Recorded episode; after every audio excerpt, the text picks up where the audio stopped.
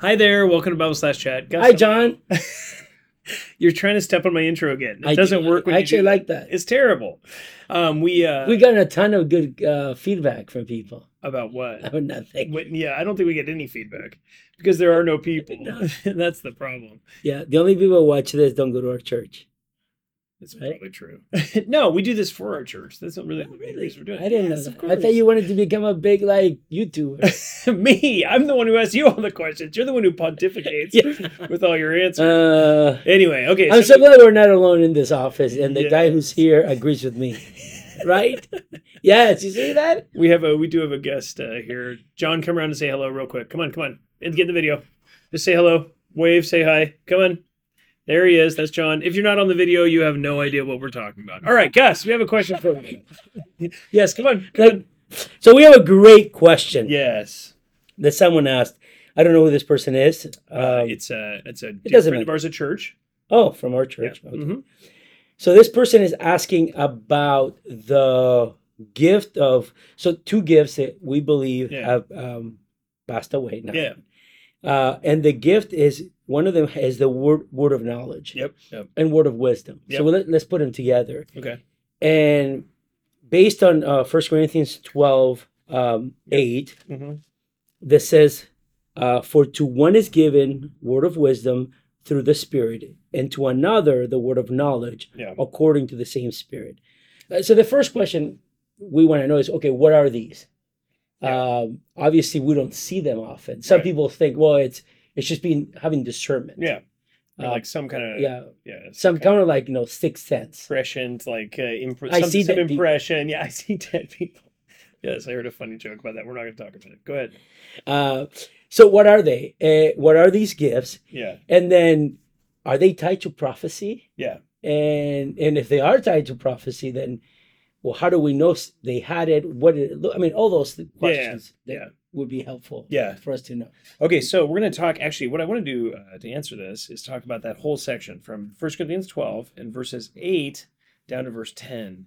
Um, and the reason why I want to talk about it is because uh, all these are actually questions. Uh, in some ways, the- everything in here is very is very confusing. Yeah. because you have the word of knowledge and the word of uh, uh, and the word of wisdom in verse 8 right according to the same spirit but then in verse 9 it says to another faith Yeah. so the gift of faith um, so obviously we know that believe as believers we all have faith right? So we have true faith in christ but then cer- uh, apparently certain people have a, a like a unique gift of faith.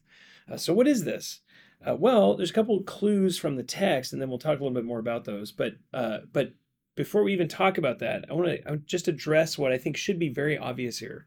Uh, what's what we're looking at in 1 Corinthians 12 and 13 at the end and 14 is uh, what, we, what the equivalent of like us trying to piece together the diet of a Tyrannosaurus Rex. Yeah. Right? What do we mean by that? Well, I've never seen a Tyrannosaurus Rex. I've never seen what they eat. They have short arms. They have short arms, short arms and huge teeth. So you're like, well, what do they eat? Well, I don't know. What we can look at is what we they have, they have huge, giant incisor teeth. So they probably like ate things that were that were flesh because they had to tear off chunks of flesh. But we're trying to piece it together, and we don't really know. So we're trying to like sort of manufacture something because we've never seen that animal. And the same is true here. We've never actually seen these things take place in the same way because all of this is apostolic. Everything that's happening here is apostolic. Why do we say that?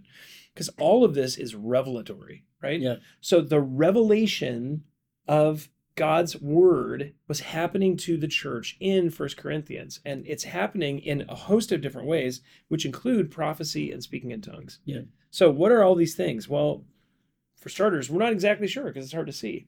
Secondly, it's all prophecy, it's all revelation. Now, why would God give revelation to the church here? And then these phrases are never brought up again in another epistle in the Yeah. entire New Testament. Why would he be doing that? Well, this is an early book, uh, and so the early church didn't have the very first maybe decade of the early church they didn't have any written texts that they could rely on to make decisions for the church figure out how to do church all the things that were that were confusing for them and in fact in 1 corinthians 14 paul tells them he gives them rules for how church should work Yeah. during this era so again we're we have to read this as the audience Yeah. so who was this audience well it's a church in the early early church age uh, the first maybe decade of the church and they're just now beginning to gather and and they're getting divine revelation from god because they don't have divine revelation in the form of the text of scripture so What does that do? Well, it gives us a framework to read this. And we have some clues in the text that that's the right way to read it. Because if you look at 1 Corinthians 12 8, it says, For to one it is given the word of wisdom, Mhm. and then the word of knowledge, right? Mm. And then faith, and then you have healings, which Yeah. affirms those things, miracles, and then prophecy, and then distinguishing of spirits, which you know from First Thessalonians 5 Yeah. is about prophecy and, and Yeah. spoken and spoken uh, revelation, and then tongues, and then interpretation of tongues, all of which are revelatory. So you have all of these revelatory gifts, God revealing himself, his word to his people through spoken words. Uh, so what are those things? Well, a word of wisdom, perhaps it's some sort of like divine wisdom, uh, divine knowledge of some circumstance and how that circumstance should be carried out. And someone's able to speak out a divine word that is the wise, the, the direct revelation of God in that moment. A word of knowledge, same thing. It's a divinely revealed uh, statement of knowledge about a circumstance. What is that? I don't know. Uh, we have what we need in the text of Scripture. So we can't consider a situation where we need knowledge that we don't have directly given to us in the Word of God. Peter tells us in 2 Peter chapter 1, we have all things pertaining to life and godliness through the true knowledge of him in the faith, in the word of God. So we have the word which gives us all knowledge that we need to function as Christians. We don't need these revelatory things. My guess would be the word of wisdom and the word of knowledge were probably divinely revealed things that we now have in the text of scripture Yeah. somewhere. Um, so are they prophecy? Are they direct revelation from God? Or were they infallible? Absolutely, they were. Mm. Uh, these are mostly Jewish people, predominantly Jewish people. When Paul uses the word prophecy to describe this, he's talking about an infallible Yeah. word of God directly given to a person in the church who uh, uh, who is not making mistakes. In spite of what some theologians would say, they're not making mistakes. This is a directly inspired, infallible word of God. So, can these happen now? The obvious answer is no, right? Number one, they can't because there's no apostles. Number two, revelation has come to an end. We have all that uh, pertains to God, life and godliness in the text of Scripture, and and nothing should be added to that. And number three, uh, I mean, you can just conceive, just even in practical ministry life, right?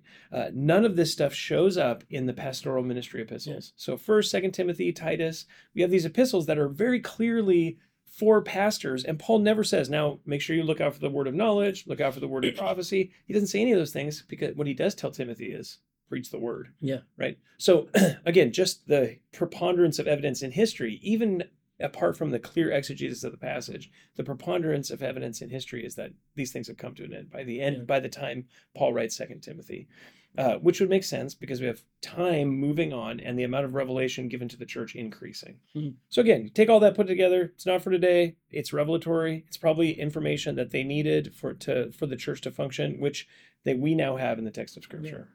Well, a couple more things. I, Yeah. That makes very I mean, makes a lot of sense what you're saying.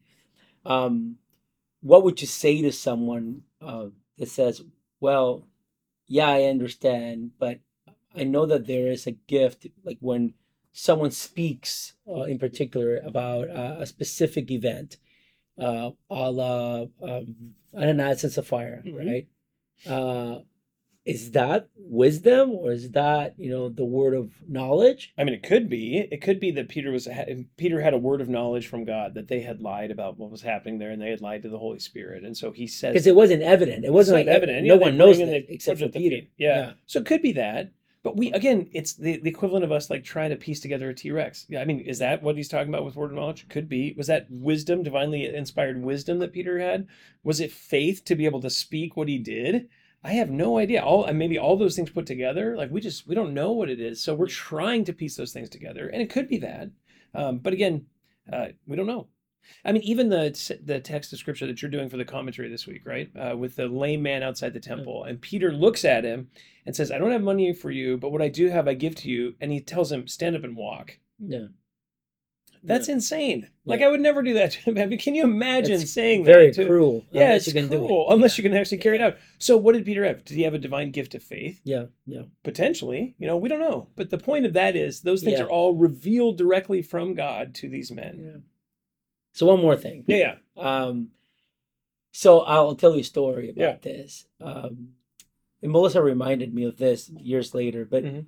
I was just had graduated from college. Melissa and I were dating. We weren't engaged at the time. Yeah. We're listening to a well-known preacher uh, from another area, Yeah. uh, and um, there was about four thousand people there, maybe three thousand people listening to this preacher. hmm This preacher said something. Hey, maybe some of you just finished college. Yeah. Um, you know, some of you are- maybe are on your first job right now, real, Yeah. real job, guilty. Yeah. Uh, and you should be in ministry. yeah. Uh, you should be in the mission field. Yeah. Um, I remember that day we Melissa and I went out to dinner, and I was telling her I feel like the Lord's calling me to ministry. I forgot about it soon after that. yeah. Yeah. Um, but then years later, while we were in the mission field, Melissa reminded me, "Do you remember that day Yeah. out out back? Um, was that like a prophecy? oh, was that just a coincidence that there was like four thousand college students? Yeah. Yeah. And you happen to be sitting there. Yeah. Yeah. I wasn't the only one that ended up in the mission field, by the way. The Right. people that were sitting there, yeah. uh, Which is interesting. that I know for right? a fact were there actually. Yeah. Yeah. Totally. So, how should I think of that? Obviously, I know that that's a coincidence, but I know the other people would say, "Well, that's not coincidence. Yeah. Maybe that person had a special word, uh, Yeah. from the Lord." Yeah. So what we would say to that is, um, uh, the, the, there's a couple things I'd say. Number one is, does God do Yeah, prophecy in yeah, Outback? I yeah, don't think so. They're Buy- Australian. Buy it down. They're criminals. Enjoy your Just awesome blossom. the awesome blossom. It doesn't get any better than that. Yeah, that's like a heart attack on a plane. You know what I'm talking Uh, about? absolutely. Uh, um, yeah. So what I would say to that is, I, I would say, like in a room that size, when you make a statement that is a general scriptural statement, right? Yeah. God is calling some men Yeah. to ministry, and He is specifically calling some men to, to missions. And so you have a room of four thousand people, and He specifically, and he, and he, and this this preacher issues a statement that is in line with the Word of God. Yeah. The fact that some people who were in that audience were in line with the Word of God and were then sent out as missionaries or went into ministry doesn't make that a prophecy. Yeah. It makes that the Word of God being spoken. Yeah. Uh, so I would say that's an exhortation uh, around the text of Scripture, but I wouldn't call that a prophecy any more than I'd call it a prophecy if he said, "Some of you here uh, are are dating and are going to get engaged." Yeah.